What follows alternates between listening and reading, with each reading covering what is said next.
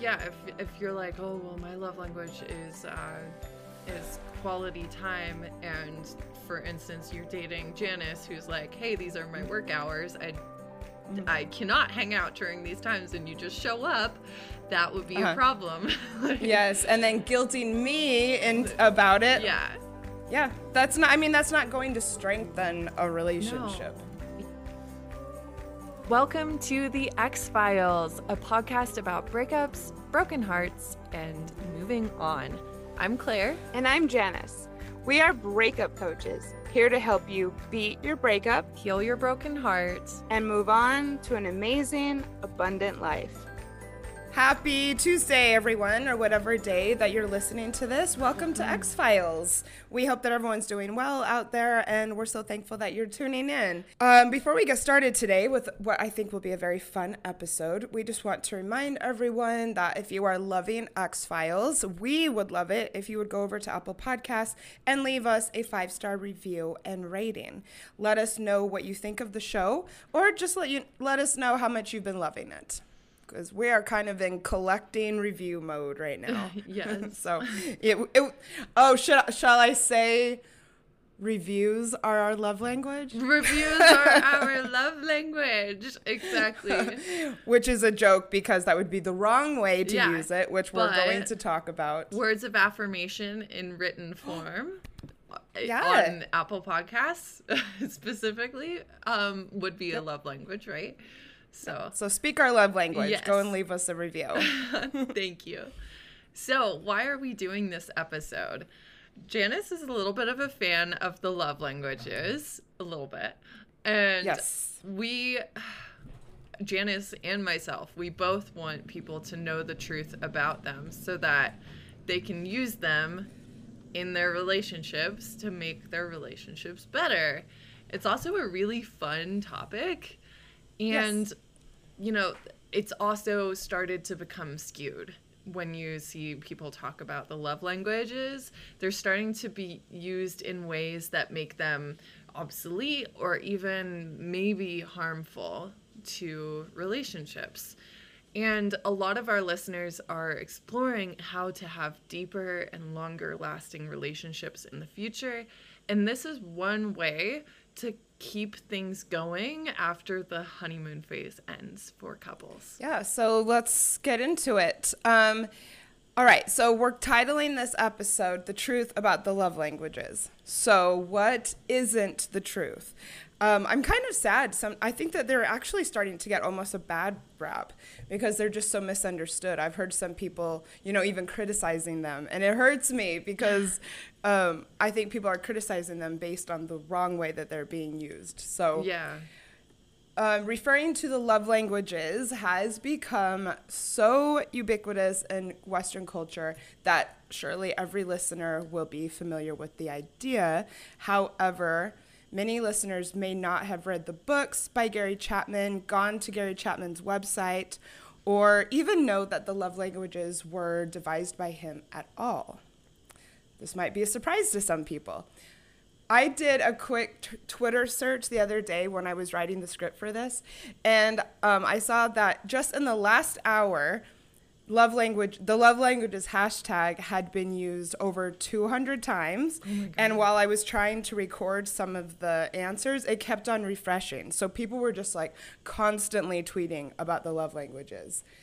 Um, so I so I went through and I I I had so much fun reading what people were writing, um, and you know what? Out of all of the ones that I read, like one or two referred to the love languages as outlined by Gary Chapman, and many were used in the exact opposite way from what he intended. Yeah. So I thought it was actually quite hilarious, and I actually I had to close Twitter down uh, because I, I was so distracted that I wasn't even working on the script because I was just ha- enjoying it so much, and there were so many. So I did pull some of my favorites. All right, I think I ha- I pulled my top ten. Okay, we'll figure it out together is a love language. No, it's not. Not okay. This is hilarious. Not having to ask is one of my love languages. Hmm. yeah, let's not communicate with our partner, right? Sorry, I'm gonna be so snarky. They should just Okay. automatically know exactly how to make us happy without having to be told. And Right. I get it. I've I've also gotten mad at partners in the past because uh, they didn't just automatically know, and I'm like, I can't give you the cheat codes. Like, yeah, I feel like doing something without being asked, you know, could maybe score someone extra points. Yeah. And certainly if someone can, um, you know, volunteer to help or just kind of intuitively know that it's good to offer this or that, Yeah. I think that's that's wonderful. And you know, I would certainly give extra points if you know someone I was dating did that. Yeah. But you know, if they don't, yeah, they're not a mind reader. So yeah, uh, this is a good one. Acts of service, words of affirmation, quality time, and physical touch. The right one will give you all of these love languages without you having to ask for it. So at least they're referring to the actual love languages, but I still don't know. Yeah, a little problematic there. Mm-hmm. Sending me a song because it reminded you of me is my love language. My love la- okay. Okay, this one made me laugh. My love language is you dealing with my insane change in emotions throughout the day. I feel that one deep in my soul. So, okay. well, like right. all of these are nice things to do and things that if they pop into your head as something you want to do for your partner, you should. They're just not love languages. Yeah, but being insane through the day, I don't know. Oh, well, the insane change in emotions. So, Okay. yeah. So, you know, being on birth control, basically. Uh, Ah, gotcha. that'll do it. Us are we is a love language. Okay, this one's good. My love language is acts of service. If I ask you for a glass of water, I need you to stand up, go like this, and run to the kitchen. Another one. My boyfriend knowing exactly what to order me at all my favorite restaurants is one of the best love languages. Cooking for someone is the most underrated love language and it's not just and it's just not spoken of or appreciated enough. And of course, I rolled you one is a love language. No, it's so thoughtful. it's kind of gifts Yes, and these are all very cute, but it's one. Uh, yeah, yeah, it's just complete it's just missing the point and we're going to talk about why. yes. Um, and Clair knows one. Yeah, my favorite is from Ashley on Girls Gotta Eat, and her love language is being right. And yes, I feel that one too. These tweets all illustrate the various ways that the concept of love languages is misused. These include my partner and I don't share the same love language. I'm failing to speak my partner's love language. My partner is failing to speak my love language. My partner doesn't spend any time with me or help out around the house. Those aren't their love languages. Um, That makes me so sad. yeah, and very specific actions such as bringing me food or the texting of songs being referred to as love languages is incorrect.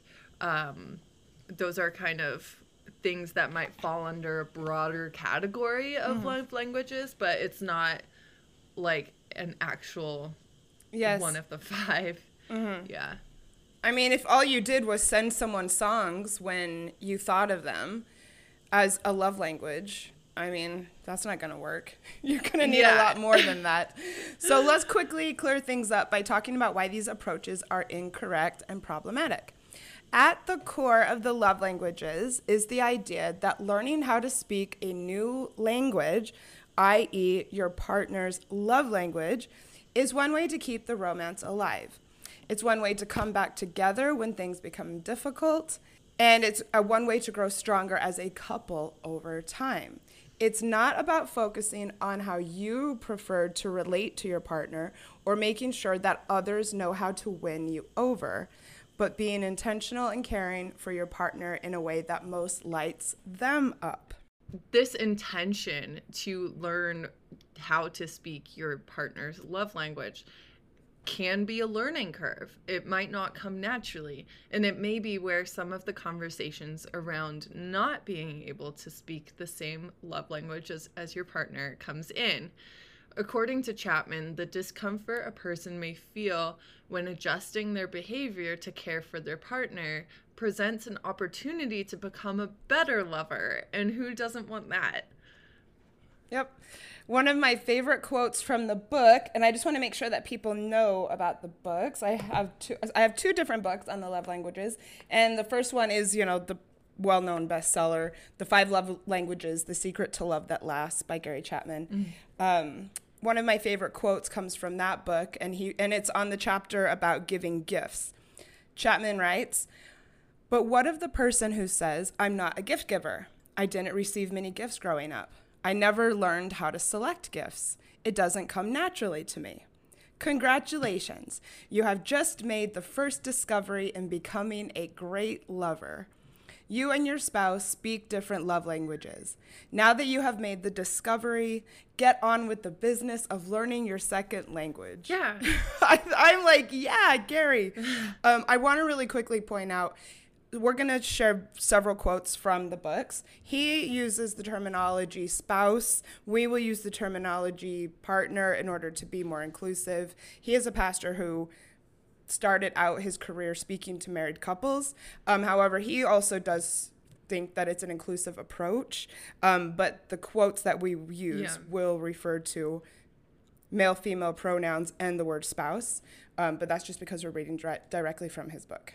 When partners use the concept of love languages only as a way to talk about how they themselves instinctively express affection or what makes them personally feel loved, Gottman noted the idea can actively cause trouble in relationships. So you're not just demanding things of another person, you're also asking them what they want and then learning and putting in effort mm-hmm. to learn their language as well. This trouble shows up in relationships after the honeymoon phase ends and couples are required to navigate life together rather than the passion of falling in love. I mean, knowing someone's love language when you're first dating them can help for sure. Yeah. um, but you don't really need it as much because everything already feels so good. You know, and that's why Chapman came up with this is because people were coming to him for counsel when their marriages were beginning to fall apart. Resentment can build between two people when it becomes easier to see how the other is failing to do things that light you up in the same way that they used to. But the love languages present the opportunity for couples to commit to giving to each other and keep the passion alive as you grow in your life together. Mm. Chapman's premise, based on his own research as a counselor, is that most people speak one or two of the five love languages words of affirmation, gifts, acts of service, quality time, and physical touch. So we'll ne- we will now explain each one and also touch on how single people can apply these concepts as well. So Yeah, so I'll just jump in really quick and I'll say that one reason I was excited to include the singles part because obviously so many of our listeners are single. Yeah. And I pulled some of the information from the Five Love Languages Singles Edition. ooh. Isn't that cool? Yeah. No, it's Uh-huh. it's awesome how he's like taken the concept and tried to apply it to as many different like relationship statuses as possible and Yeah, so I think really one of his second versions was a version for military families, which I thought was just really sweet because Yeah. you know, I think those couples struggle a lot and I Yeah. I loved that he, you know, wanted to give attention to to them. Yeah, definitely. Mm. I mean cuz there's a there's a lot of challenges that they face. So Yeah. yeah, that's really important. So, first, we have words of affirmation, which simply put is using compliments, words of encouragement, kind words, and humble words to connect with and build our spouse up. So, there are many ways to do this from recognizing your partner's efforts to how you talk about conflicts or within conflicts. Yeah, he does the he has a whole section on um how to how to talk um, effectively when you're having an issue with your partner, Yeah. um, particularly if it's their love language. Um, says Chapman in the book, The Five Love Languages, the way we express desires is all important. If they come across as demands, we have erased the possibility of intimacy and will drive our spouse away. If, however, we make our needs and desires known in the form of a request, we are giving guidance, not ultimatums. This is particularly important for long term or married couples who fight about, you know, like the day to day things. Yeah. Mhm. I mean, I can absolutely relate. My husband drove me crazy. He would never help with the dishes. Uh, no. I never. My goal for any future relationship I have is to never fight about housework. Yeah. Never Oh, fight man. about housework. Yeah, I personally will not do dishes. but I will do anything else. I'll do the laundry, Mm. I'll do the vacuuming. I like that stuff. I don't like doing dishes, and I'm very upfront about that with anyone I'm yeah. dating.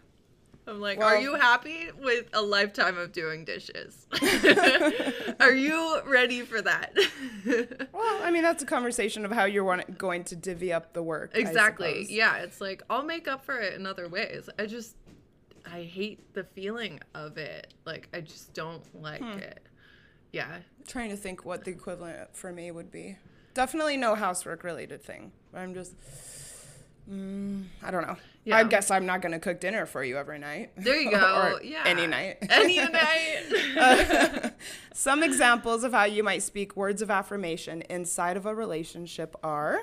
So I just want to say, as far as the book goes, um, Chapman goes into um, the concept of each love language. He gives several stories from his own practice about different couples who used them.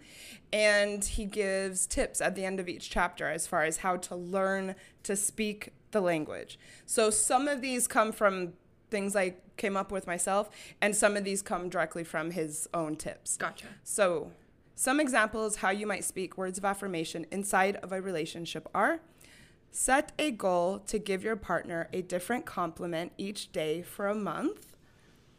Write a love letter, a love paragraph, or a sentence to your partner and give it quietly or with fanfare. Compliment your partner in the presence of others. Ooh. And simply send a text letting your partner know you are thinking of them. In the book, The Five Love Languages Singles Edition, Chapman encourages readers to use one's single days as chances to learn how to speak each of the languages. Of words of affirmation, he says, The world is filled with people who are worthy of praise. The single mom who works to support herself daily and to educate her children deserves the highest accolades the friend who works through the pain of a divorce and comes out with a positive attitude, believing in the future, deserves praise. The coworker who wrestles with cancer while using her energies to help others is worthy of a whole praise team. And all around us, there are people who daily expend energy for the benefit of others, and these people need to hear words of praise. So, yeah, and like, this is, you know, your friend who leaves a bad relationship deserves praise. You deserve praise for doing that if, if that's something you've gone through.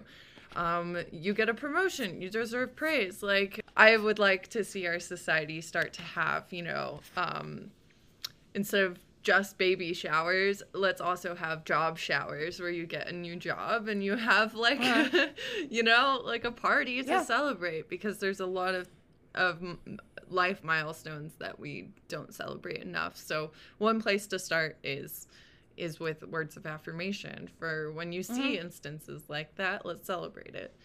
So Yeah. It'll grow, you know, your relationships with everyone and then it'll just get you more comfortable expressing yourself and giving this to others. Which I think I think is is great. And you know, I think people just generally like you more if you're very generous with words of affirmation. yeah, and also it feels good. like I don't think anyone's ever given a compliment and been like, "Ugh, that was a bad experience." Like Yeah. I hated giving that compliment. true. Like you feel good afterwards too cuz you see that it made that person happy and you Yeah, know, so- especially when it is, you know, related to effort that you, you know, have put into something. Um, you know, I do this clubhouse room, and once in, a, well, not a once in a while. My my team is really supportive of each other, and afterwards they'll send me and Brian, the other moderator, just compliments on how well we did. And and you know, yesterday we interviewed Kate, a listener who's going to be on the show, who let us know how much She the podcast meant to her, incredible. and yeah. it just, you know, it kept me going all day long yeah. because these things that we do, um, you know, do take a lot of effort, and to know that someone sees that and also appreciates it is awesome. awesome. The next love language is quality time, which is often believed to be the most common love language. In fact, the Shane Co. did an intensive study to find out the most popular love languages according to demographic, which it was a really interesting article. It just wasn't too germane to the episode, so I'm just including one little thing. Uh, the Shane Co. discovered that quality time was the most commonly Googled love language Ooh. which I suppose means that either people are Googling it to learn about themselves or hopefully Googling it to learn how to relate to their partner, is what I would hope. Yeah. either way, that came up in the most uh, Google searches.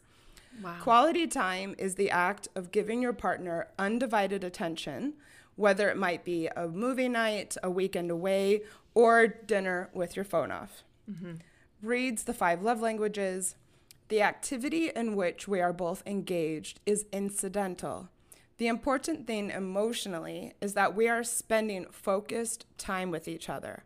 The activity is a vehicle that creates the sense of togetherness. Mm. yeah.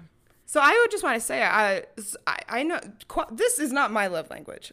so Yeah, I you're think like, I, you know, I I'm very don't specific. see you that often. What? No, it's not you- that at all. It's. yeah. I mean, I, I'm I'm happy to you know spend time with with my partner often, Mm-hmm. but it's not what most lights me up. you for, up, yeah. for sure. Gotcha. Yeah. I mean, this is I think this is one of mine. Um I mean, I like them all though. So but Yeah, same. yeah, so I But I'm just, you know, if I'm just really happy, you know, we both if, have busy schedules, and if we just get to see each other once or twice a week, that's fine. Whereas someone whose love language is quality time, that might not be enough, you know, to really keep them filled up. Yeah, this is true. So, speaking the language of quality time to your partner may look like renting bikes and spending the afternoon at the park or riding along the beach. That's fun. Um, think of an activity that your partner enjoys but that you don't really participate in and tell them you'd like to schedule a time to do it together at least once. Um, that's that's really nice. Yeah, and I don't, Um, you know, I don't think partners need to do everything together, No. but I do think it would, you know, really say something. You know, Yeah. yoga is often used as an example of maybe something a, a woman in a relationship may do that her partner doesn't, Mm-hmm. and you know, you might just go once, and it just means a lot. The you know the effort. Yeah, yeah, totally. Um, and spending time, you know, just a little bit of time at the end of the day talking about your days together instead of going straight into like everything you have to do after work or something. Just making sure that you're not just like roommates, you know, Yeah, your completely. home. And if you don't actually get to see each other, you know, maybe just um, having a phone call together at the end of the day, you know, and just just talking about you know what you each did. Yeah. What I think I think that would be quality time as well. Um, in the singles edition, Chapman encourages readers to learn about spending quality time by practicing quality conversation. This can be done by leaving your cell phone alone while talking to a friend, looking people in the eye while speaking to them, observing body language, asking questions, and getting in touch with your emotions, thoughts, and desires, and then learning to verbalize them.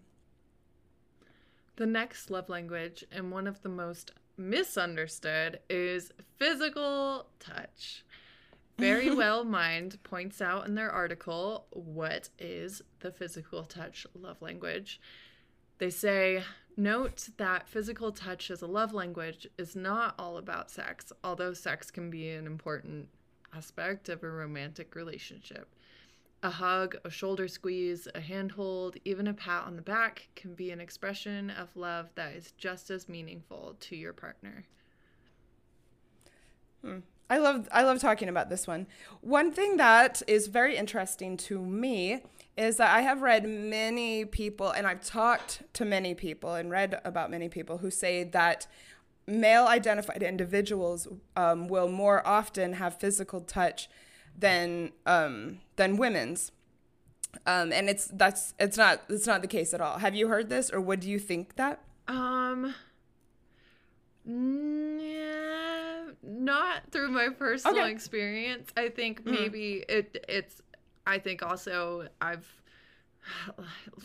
here's the thing. Like I've been in fairly progressive societies and communities throughout my life and when I'm speaking um, to men in my practice, it's typically uh, men who are open to contacting a coach and working with her.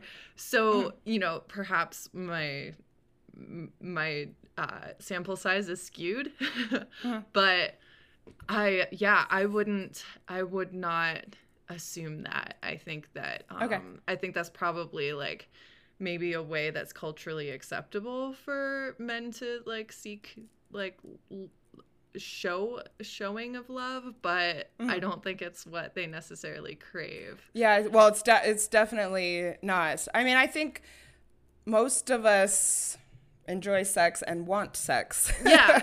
and I know that's me, but um, it doesn't necessarily mean that physical touch is our our love language. Yeah. Um, and yes, while a greater emphasis may be on men's sex drives than women in our society, it is not known to be what men will typically desire to feel loved by their partner any more than women. Yeah. I also think that physical touch is the perfect example of how the love languages are more about speaking your partner's language rather than your own. Oh, yeah. As we all have very specific ways we like to be touched. We like to touch and be touched.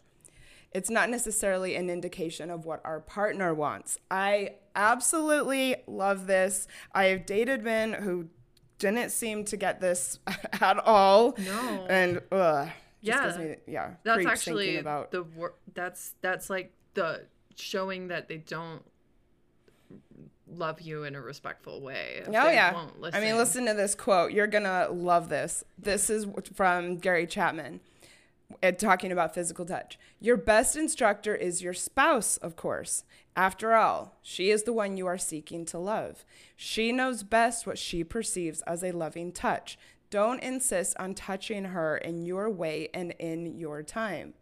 Learn to speak her love dialect. Your spouse may find some touches uncomfortable or irritating. I can relate to that. Yeah. To insist on continuing those touches is to communicate the opposite of love. It is saying that you are not sensitive to her needs and that you care little about her perceptions of what is pleasant. Don't make the mistake of believing that the touch that brings pleasure to you will also bring pleasure to her. oh my gosh. so good. That hmm. reminds me of the um it was the radio episode I listened to yesterday of 50 mm-hmm. Shades of Bullshit that you were mm-hmm. you were on where she talks about how she she like waited to have sex with the guy until the third date and he was just biting her all over and she was like stop it hurts and he didn't stop. And yeah, fortunately she got out of the situation, but like Oh, dude, I forgot that that was on the air. Yeah, everyone go to YouTube and check out Fifty Shades of Bullshits by my friend Christine Lalonde. Yeah. Yeah, yeah. Um, and I've had partners too. Um, who would you know touch me in certain places or at certain times Yeah. and you know i i would be upfront about not liking it and having them just be like what you know i'm trying to you know um you know i'm trying to be affectionate or oh you don't you know don't you don't care what i like you know and just or just giving me just a general guilt trip about speaking my mm, discomfort Yeah. That see, that's not cool. Don't do that. no Yeah, don't do that at all. The whole the whole point is that you're you're listening to to what your partner wants and you're Yeah. you know giving that and not giving the thing that they say no don't do that to you Mhm. and making it all about you. And I think that this goes um, for in and outside of, of the bedroom. Oh yeah, completely. Like um yeah, if if you're like, "Oh, well my love language is uh is quality time and for instance, you're dating Janice who's like, "Hey, these are my work hours. I I cannot hang out during these times and you just show up." That would be a Uh-huh. problem. Like, Yes, and then guilting me and about it. Yeah. Hold on, I'm gonna unplug my computer. It's making that sound. Oh, okay. Yeah, that's not. I mean, that's not going to strengthen a relationship. No. Yeah, it's about And reciprocating. I, or once I had a, a boyfriend when I was in Melbourne. Oh, I think I, um, I was just gonna take the night off and we weren't gonna hang out or something. And you know, he sent me, and he always wanted to hang out, which was very, you know, very sweet. But you know, I, you know, I've always been the person who like I want, a, you know, a night off just to kind of Yeah. Watch TV and eat potato chips or just I don't know go to bed early.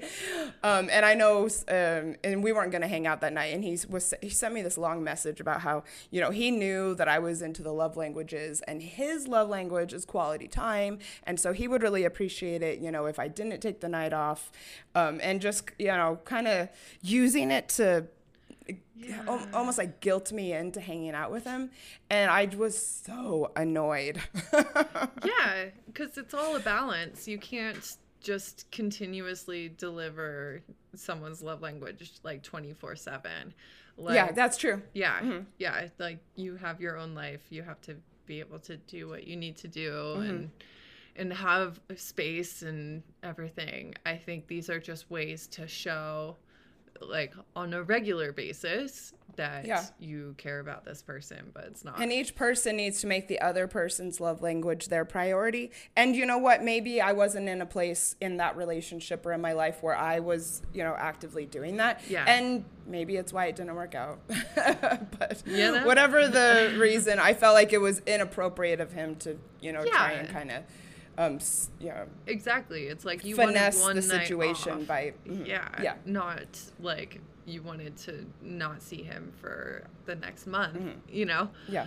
that would have been different, maybe. Mm-hmm. And I think we had even like hung out the day before or something. Yeah. that's fine. You know, I it was sweet that he wanted to see me all the time, but just don't use love languages to manipulate someone into doing what you want. Is my point. Bad idea. Bad idea. So, some ways to learn to speak physical touch to your partner include touching your spouse in the presence of others, which could be not 'cause in showing some ways. I mean, if this is their love language, then you know he he emphasized a lot in the book as far as speaking your partner's love language, the power of speaking their love language when others are Yes. around. yeah. and because it just it go it just it shows your partner and shows everyone else um, you know how much you care for them yeah. so Yeah, again and maybe you're and maybe you don't want to be touched but it's one possible thing that you could do yeah. that could show them how much you're trying maybe. Exactly. Yeah, like I like I like a little bit of light PDA. Like, you know, um, like an occasional kiss on the cheek or like, you yes know, like i was just gonna say holding hands. when i'm out with not all the people i. wait you say Oh yeah, I said like holding hands but not like all the time, just kind of like Mm. throughout the occasionally throughout the night or the day or whatever. Mm-hmm. yes Yeah. So, what were you saying? exactly oh i mean the same thing you know i don't want to sit there and you know Be attached. make out in front of everybody. No. But, you know, when my boyfriend, you know, kisses me on the forehead, you know, as he's walking by, I, you know, I just feel, you know, I just think it's so sweet and sexy. yeah. And it's just, you know, like the right amount. And again, you know, the fact that he, he's doing it in front of others, I think does make it special in a certain way. Yeah, mm-hmm. exactly. It's because you're you're like saying like, "Hey, I'm not afraid to like show that this is the person that I have these feelings for." You know, not trying Yeah. to like seem like I'm single. you know. And it's affectionate and it's respectful, you know, the fact that it's, you know, something kind of um, and non evasive, I Yeah. suppose. Yeah. Exactly. Um, so, grabbing your partner's hand when walking from the car to go shopping or some other daily task. So, like, yeah, you have to go grocery shopping. Like, that's a great time to, like, just, you know, very, very light physical touch. Nothing crazy, but, you know. Um, making Nothing crazy. nothing nothing crazy no groping in the vegetable aisles um, yes, totally. yeah um no making out in front of the eggplant it's not okay um so making a habit of meeting your partner at the door when they arrive home to give a hug kiss or more. Okay so i love this one because like as humans we co-regulate with each other's Uh-huh. nervous systems. So if someone's coming home from work like yeah some people may need to cope by having like alone time to decompress but another way to like both get on the same like wavelength with your nervous systems is to like share a hug because then your bodies are starting to mirror each other and you get to a much more relaxed space and you kind of like get back on the same speed because like one person may have been going 100 miles an hour all day and then the other person is like having a chill day. And so you know coming together and just like having like um like a a good hug, you know, where Yeah, that makes sense. Thanks. Clair. Yeah, Mhm. so definitely take advantage of these biological like shortcuts to get on the same page as your Yeah. partner. So Yeah. yeah. And the fact that you are there and you're making an effort to go and welcome them. Yeah. I mean, that's just gonna that's gonna feel great. And then yeah, then you come together and kind of set the stage for the rest of the, you know, evening or afternoon Exactly. with the hug. Yeah. Ooh. So, like that. There are opportunities also for single people to learn a lot about speaking the language of physical touch. In the Five Love Languages Singles Edition, Chapman suggests learning about touch during this time by learning about appropriate and inappropriate touch. Very important. Learning loving touch to family members, offering others touch in times of crisis, learning to respect the desires of the people you are dating, learning to speak about your sexual and physical desires, and learning to become comfortable with touch if it's not something you're comfortable with right now. The next love language is acts of service. This is such an interesting one, and I think this is one that can get in the way of some relationships. Acts of service are, of course, doing things that you know your partner, your partner, would like you to do. These may feel unsexy to some of us and are therefore a and is therefore a hard language for some to speak. It may involve household chores, running errands, and other things you may not naturally think involve romance.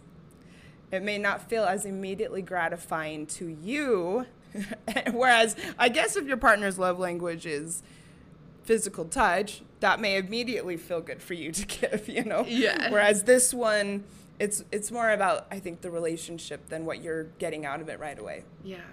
And this is why I, I believe some people refuse to learn to speak it. Chapman points out that it, is, it sometimes also requires a re examination of stereotypes of gender roles, which is why it can be confronting. Yeah. And I love that he includes that in there. Yeah. Yeah, because I think, you know, I think gender roles definitely come into this because um, if you're talking about stereotypes, you could have a guy who doesn't know how to express his emotions in through words or any any other means but you know the one way he feels comfortable showing that he cares is like you know making sure that your like oil is topped up in your car and like things like that. And it's kind of i think sometimes um for the speaking in stereotypes again for someone his partner who is craving a different um love language those go unnoticed and they don't see it as like him showing that he cares um yeah. and they're In just fact, I think, you know that's what he or that she's or not whatever. appreciating it. Uh, yeah, that Mm-hmm. could be a thing too, and where he's like, "Oh, well, like, oh no, Yeah. like it's not." getting the desired yeah, I effect. think I think Gary Chapman gives almost that exact example in the chapter on maybe even this or maybe even the words of affirmation chapter. I think he gave mm-hmm. the example of a couple who was having problems and the male in the couple actually said to him during their one-on-one time together look i mow the lawn every weekend i do this. I always make sure that you know the tires are pumped up and you know she doesn't she doesn't care. You know i'm trying i'm doing all of these things. Yeah. and he said yeah because that's not her love language. And you know i think she said to him you know he never expresses you know how much he loves me anymore Um, I think also this may get um like again speaking about that stereotype couple is she's probably doing a lot of acts of service too. And she's like, Yeah. Your three acts of service do not make up for the whole day of childcare and cleaning the house and doing the dishes and cooking the food Mm-hmm. and all of those things. Like, I don't care that you pumped up the tires on my bike. That's not enough. Like Yeah. I mean, unfortunately, there's been new studies that have come out even in the past year around, although there's been a lot more focus on, you know, gender equality and marriage um, inside of relationships, that still women carry the cognitive load Yeah. in most relationships, and that still even working women working mothers have st- still have the second shift where they get home and continue to work much more than their male partners Yeah. Yeah. and i don't think people realize what a big problem this still is Exactly. And even those in relationships where um, the stereotypical man in the relationship is is willing to do the work he just is like i don't know what to do or like you know i don't know how to do the laundry but i want to help and she Mm-hmm. has to write a list for him or you know yeah tell and him explain every damn thing. every and you know why would a man know how to just intuitively do these things? They probably don't have examples to follow. I know, but it's like they've lived alone. Like, I hope we recommend living alone. no i know i know what you're saying it. it's just you know, know it's how like, to solve the problem How did you do your laundry before you got married? Like, you know, it's Mm-hmm. Yeah. it's just it's one of those things where it's like, did you just like delete this information from your brain? Yeah, but also I think what I've seen is some men uh, maybe ha- did take care of themselves before living with someone, but then once they live with someone, it just like almost naturally the female in the relationship will you know start to kind of take take it all on. You know, and maybe it's a, almost a subconscious thing between the couples. Uh, I mean, and maybe it's subconscious on her part that she thinks she needs to, or she just naturally does. And then Yeah. the man lets her. And- yeah, and then suddenly Mm. it's not just her doing a nice thing for him; it's like expected. Um, Yeah, I mean, I when I was in when I was in the relationship with Laundry Boy actually, and I went to England to stay with him, I was really surprised and horrified that okay, one day he was at work. I you know I worked from home and he was working, and I remember he sent me a text one day when I was only there for less than a week, asking me if I would make dinner. Now, everyone, please understand that I had never made dinner for him before, and I was very, very upfront about the fact that that wasn't my jam. What? And he was, and he was very presumptive about texting and just kind of asking me to take this on. And I was, and this is just a perfect example of how he just kind of assumed that now that I was there, I was going to do this. oh my god! I Yeah, just- it, uh, yeah, oh and I and I, I mean, I'm sitting here speechless because that's kind of how I felt when I got the message. Um, like excuse me yeah, hmm and this And was I the think same actually trip at the time- that he like didn't prepare for your arrival he was like Mm-hmm. hungover and stinky when he picked you up and like and and within a week he was like Yeah. oh will Yeah. you yeah. He's like, Will so do you you make- want to sort dinner tonight? Yeah, hmm do you want to no yeah, no, yeah. It was, you know, it was like this is your night, you know, and and also um, keep in mind too that I kept normal work hours, so it wasn't like the fact that he was at work and I was home gave me any more time. But it's a good example of how you know someone just kind of assume you know once Hmm. you're living together that the woman will kind of pick pick this up, you know. Ugh. Yeah. And you really have to keep in mind some people enjoy doing that type of thing. yeah. Some people enjoy sorting dinner, and some people just don't. And this is the type of thing that couples have to talk about and be Yeah. open about because very quickly that can become something that one of them resents. Either that the other person doesn't want to do it or the other person feels like they have to. Yeah, yeah, exactly. Mm-hmm. Ooh, that just that just makes me so mad. Yeah, I know. so mad. Mm-hmm. Oh my god. However, I have to say, if we had stayed in the relationship and I had come to learn that maybe acts of service were his love language, and honestly, I don't know. I, I don't know if we even talked about it. I would have, at this point, made an effort to to speak that to him. And you know what? If I was invested in the relationship, maybe I would have started making dinner once a week or something, or something else that was an act of service. Mm-hmm. Yeah, once a week. Yes. Yeah. I mean, I that's yes. My strategy is to just make dinner so awfully that no one would ever want me to make dinner and we're good to go. or maybe a different act of service that I didn't find so laborious. But Exactly. you know what? Maybe not. Yeah. It's all about it's all about learning how to light your partner up. And if I would, yeah, like I said, if I was invested in in keeping it going, I would have figured that out for sure. Exactly. Like, Mm-hmm. I mean, I I really acts of service um is one way that I love giving um Mm-hmm. and receiving. I like receiving it like a lot actually.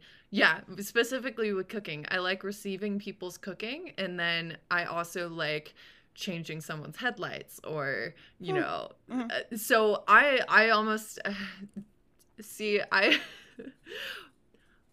I was not raised in like the typical way. Like my dad did all of the cooking, but he was also a Mhm. mechanic, so I learned a lot about cars and like got to choose to do like things that I liked even though it wasn't like you know within a gender stereotype for me to be like building things um or like working on cars so like yeah i like i like doing those things for my partner and i like when my partner cooks for me so i have kind of a a, a gender switch of the stereotypes um in my And I guess I would. I don't want to say the opposite, but I would say this wouldn't be a love language that I would as naturally speak as it sounds you do. exactly yeah and i Mm. But I would learn. Yeah. I would learn. I mean, Yeah. my current partner's words of affirmation, and I know that you know I put a special effort into into that. Yeah. Um, I but and yeah, I would. exactly like and this could also be like uh, say your partner really likes acts of service and gifts and physical touch that could be buying them massage oils learning how to give massages really well Yeah, you know what? That's a great point. yeah, Mm-hmm. so it doesn't have to be these like household tasks that need to be done.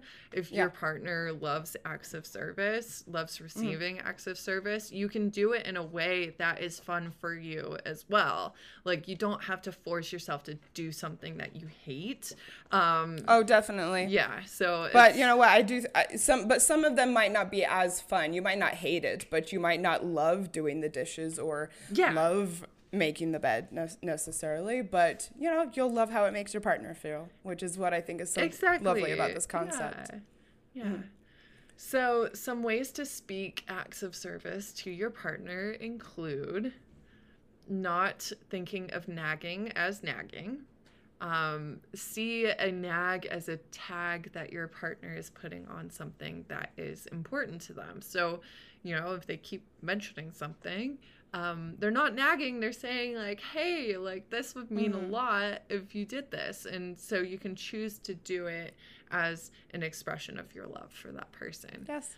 Um, I mean, I think the point with nagging is that some people who nag, I mean, you're nagging because you're trying to communicate something to your partner Yeah. and they're disregarding it. So you're, it's your, you know, your opportunity to just be on it yeah. rather than, you know, having someone bring something up again and again. Exactly. And if you, so here's, I think, a common thing that comes up is that uh, someone will ask someone to do something, and you're like, okay, I will. And then you don't specify when you're going to do it and so they end up just doing it anyway because you didn't do it that day or whatever or you forgot. So my mm-hmm. recommendation is when someone asks you to, when your partner asks you to do something to avoid the nagging thing be like yes i will do that in 30 minutes. Pull out your phone and set an alarm. Yes. and they will see wow they set an alarm for that. Like i feel like it's actually going to get done. And you know it's just it's just going to avoid these things having to come up again and again and is showing that you care even though in the moment you can't do it you know and and then the resentment doesn't get built up Um, I love that. In fact, I, I put that on the list. You know, making a note of something is such a good way to show someone that you care. Yeah. Um, yeah, so, so good. Um, I also think sometimes between couples, the nagging comes into play because the person who feels like they're being nagged doesn't feel like their love cup is being filled. And so they don't feel as enthusiastic about doing something for their partner, which is another story that he tells in the book um, which is this woman came to him and, and said, you know, I have to ask my husband every single weekend to paint this wall. It's been going on for months, and you know he doesn't do it. How no matter how much I ask, and it turned out that he went to her to him, Gary Chapman and said, uh, you know, she doesn't appreciate anything I do. So basically, they were speaking different love languages. Yeah. And so Gary Chapman encouraged the female to give more words of affirmation and to stop bringing up the wall. And then the husband and the relationship had his love cup filled and then was like all gung ho in a couple weeks and, you know, painted the wall without her even asking or something. Oh. You know. i mean i'm so glad yeah, I mean, I do think that this is a joint effort yeah which I think it can be a really fun thing to talk about when you're getting serious with someone and to just kind of talk together about making Yeah. sure that you always are speaking each other's love languages. Definitely. Yeah. So, learning about acts of service as a single person is a great way to learn about giving service to others. So, you can speak you can learn to speak it by learning how to express your needs to family members and coworkers, volunteering to help a friend and then actually following through. It's important. Um, Yes. noticing that a coworker may benefit from a bit of help and then offering to do something specific, or setting a goal to complete one act of service a week for someone else in your life. So, Yeah. I mean, I, I think this also is something that's just going to generally make people like you more. yeah. And, you know, I was raised in a very service based community, and I think that it's a wonderful way to live, whether or not it's your love language. And you know what? Maybe whether or not it's the other person's love language. You know, giving acts of service, I just, I think it's such a positive um, way to operate in this world. yeah, I think so. Yeah. So I think, we're, oh, we are, we're to the last one. um, which is my love language gifts. Um, so, this is also statistically one of the least popular love languages, which kind of, I don't know, it kind of surprises me. I've always wondered if maybe it's the least popular because, uh, tell me what you think. People don't want to admit Yeah. that this is their love language? I think Okay. so. Yeah, because Okay. I I really like this one, but I feel like I don't want to admit that because then it, it just it feels like you're it it feels like you're using someone. But well, I mean, we're going to talk about what you know why gifts are so important and how um, either giving or receiving gifts Mm-hmm. as a form of manipulation is the exact opposite of Yeah. how this is meant to be And used. I mean, so I like receiving and I like giving as well. Like I Mm. love buying gifts for people. yeah, same. Um, and I've come to learn though that me loving to give gifts, you know, it's not doesn't necessarily do the same thing for the other person. and that's been something actually really hard for me to accept is I know mm. because this is my love languages, I've gone out of my way to make sure to give gifts in, at certain occasions and then felt let down because it didn't have, you know, the impact that I was hoping. And uh-huh. that's because I'm speaking my own love language. I'm not speaking the others all the yeah. time. Yeah. Um, I actually learned, I think, that this was my love language simply by doing the tests way back when. And it makes total sense for me. Yeah. Um, so Chapman has summed up why gifts speak so loudly to some people as A gift is something you can hold in your hand and say, Look, he was thinking of me, or she remembered me. You must be thinking of someone to give him a gift. The gift itself is a symbol of that thought. It doesn't matter whether it costs money. What is important is that you thought of him. And it is not the thought implanted only in the mind that counts, but the thought expressed in actually securing the gift and giving it as the expression of love. And I will say that I think that is the thing that makes me so excited is thinking that someone ha- was thinking of me. Yeah. You're like, oh, cool. You were Yeah. doing doing your life, and then you were like, oh yeah, Janice. Yeah, and I also like that it's uh, that last sentence. It's not the, just the thought that counts, but the thought expressed in actually like Yes. securing the gift, secure the bag. Um, and it's, I I just like that because it shows that they don't just have an idea and never execute. Um, you know, actions speak louder than words, and gifts speak Yes. louder than thoughts to some people. And Right. even if it's like it feels crunchy as an idea. And some people may prefer words of affirmation over acts of service. So words words would actually speak louder than actions for those people. Right. So to each their own. Yep. So, learning to speak the language of gifts to your partner may look like bringing your partner flowers once a week, picking up something that reminds you of your partner or that stood out to you the next time you are in nature. Mm, Yes. I love a thousand percent. Again, it's not about the the how the money necessarily. It's the fact that you thought of them and then you know brought them something. I mean, I yeah, I would absolutely love that and Oh consider god! it a gift. And Mm-hmm. or just, or just like picking flowers, like wild flowers. Oh, You yes. don't have to buy Mhm. the flowers. Um, write down, write it down anytime your partner mentions something that they like or something they pay special attention to, and then get it to for them the next birthday or holiday. So just like have it in your notes app and just yes, pull it out on the sly. um, get something living for them, such as a houseplant or a tree. Um, I'm very torn on getting people animals. Um, oh God, no. yeah, I highly don't recommend it, even though studies have shown that animals are still well taken care of. And when giving as gifts, I just, it's like giving someone a responsibility that they now have to see out for the rest of that animal's life. Like, Yes, and also I make that mean, decision themselves. You know. Well, and in, unless you're in a very long term relationship, let's just keep pets out of the equation. You know, couples don't need to Yeah. that that complication. No tortoises. They live like 75 years. Like I would take a tortoise. I still Yeah. really want one. nice. Um or getting And- just like a subscription box or something. Yeah, I love subscription boxes as gifts because you know, um, you so, the person gets something every month. Yeah. and it's something based on what their interests are. Yeah. And so I think that if your partner's love language is gifts, that's just the perfect present. Yeah. I personally don't like gift cards as gifts um, because it's just like the thought isn't there. Like the whole thing is that you you thought of someone and you walked around and you were like, "Will they like this?" You know? Um, Yeah.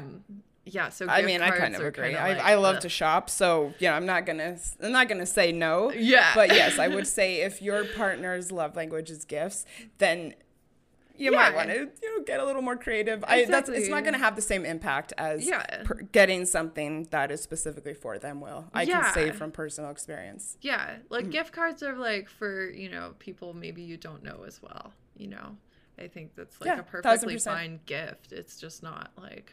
I mean, the only would- um, the ex- uh, one exception that I would give, however, is that if you gave a gift card to a very a specific, very specific place, Yeah, Mm-hmm. yeah, I I got someone a gift card once to like this Dutch bakery, you know, that was near where they lived because I knew that they were into that type of food Yeah. and that I wasn't sure if they knew about this um, bakery or not. yeah. And they and you couldn't really order them the actual stuff because like shipping and like getting it to them while Right. it's still fresh and everything or like if they have any allergies or something.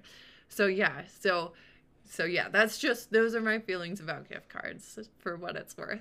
Um, feel free to disagree. Yep, agreed.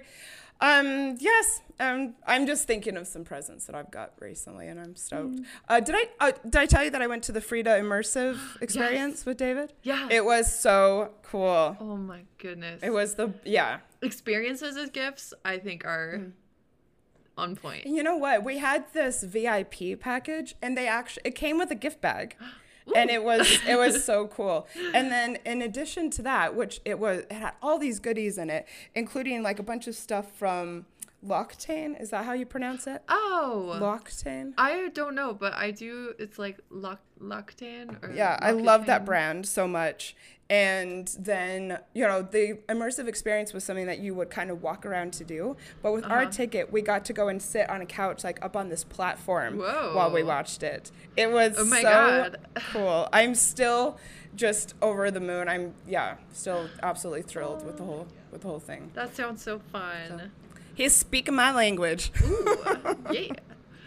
All right. As for learning about speaking gifts as a single person, some ideas include learning about appropriate time to give gifts, learning when, oh, this is something that he talked about learning when it- a gift is a gift and when it's not a gift, mm. which he specifically says if you are giving a gift to someone, if you hope to move the relationship along or to receive something in return, that is not a gift. No.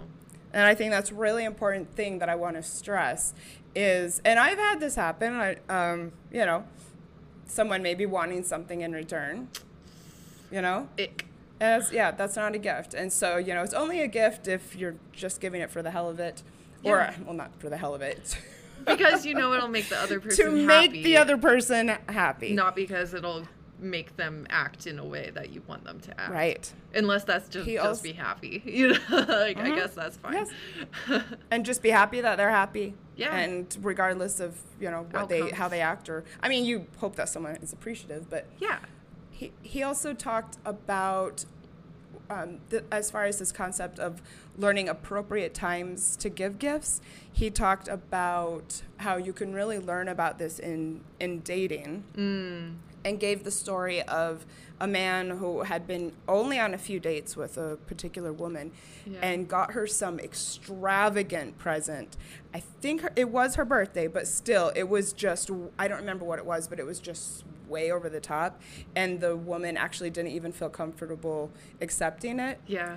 And he went back to Gary Chapman and said, you know, like, look, I'm trying, look at what I did. And Gary Chapman was like, yeah, but that's not an appropriate time to give that gift Yeah. because, you know, you don't know her very well. Yeah. And so that's something to learn as a, as a single person. Exactly. Um, more ways to learn about giving gifts as a single person focusing on giving friends gifts on their birthdays, getting people surprises, and I put this one in here Ding, ding, ding. giving yourself gifts. Yeah. I mean, honestly, because I am a gifts person, I will get my stuff. Th- um, I will get myself things for my birthday, and occasionally get myself something special. You know, just because I want to give myself a gift. Yeah. And you know what? I've always always talked about being your own partner and Mm-hmm. treating yourself the way that you want to be treated, treating yourself like a VIP. And I get almost the same feeling as if someone else gives me a gift. mm. And you know you're gonna like it, which is really nice. Yeah. Oh, yeah. so, Clair, what did you think about this discussion of the five love languages? Yeah, I mean, I think it's I think it's really important uh, to to get kind of the the differences between the two and like the focus not just on yourself and onto your partner and onto your friends and your family and everyone your your you know uh, your coworkers. I'm like your work partners? No your coworkers. Um, you know like looking outside of yourself for like giving and receiving can be two different things. Um, and yeah and like ideally you'll learn to speak a new language of giving that will best meet the way that those people most feel loved. And you know they'll they'll reciprocate in best case And I, I think the more appropriate way to use the love languages would be to more constantly or consistently be asking others what their love language is. Yeah. And if this is something that's important to you in your relationships, if you ask the person you're dating or if you ask a friend what their love language is, it will naturally turn into a conversation about what your love language is. Yeah. And, you know, hopefully that will start a snowball effect where you'll all, all, all or both be att- what am I trying? both be attentive to what the um, to speaking the other person's language. there So, we go I hope everyone liked this and that we cleared some things up. It would be fun to hear from you uh, in the form of a review about what you thought. Um, yeah, so hit us up. And if you liked this episode and others, please consider joining our Patreon. The link is in the top of the show notes. Uh, we're very committed to continuing to build that over the summer. It's a way to hang out with us and support us. awesome thank you everyone and we'll talk to you very very soon bye Thank you for listening to Ex-Philes, a podcast about breakups, broken hearts, and moving on. If you liked this episode, please help others find us by leaving a review on Apple Podcasts or by following the show on Spotify. And if you'd like to connect more with us and learn about breakup coaching, find us on Instagram at Ex-Philes Podcast.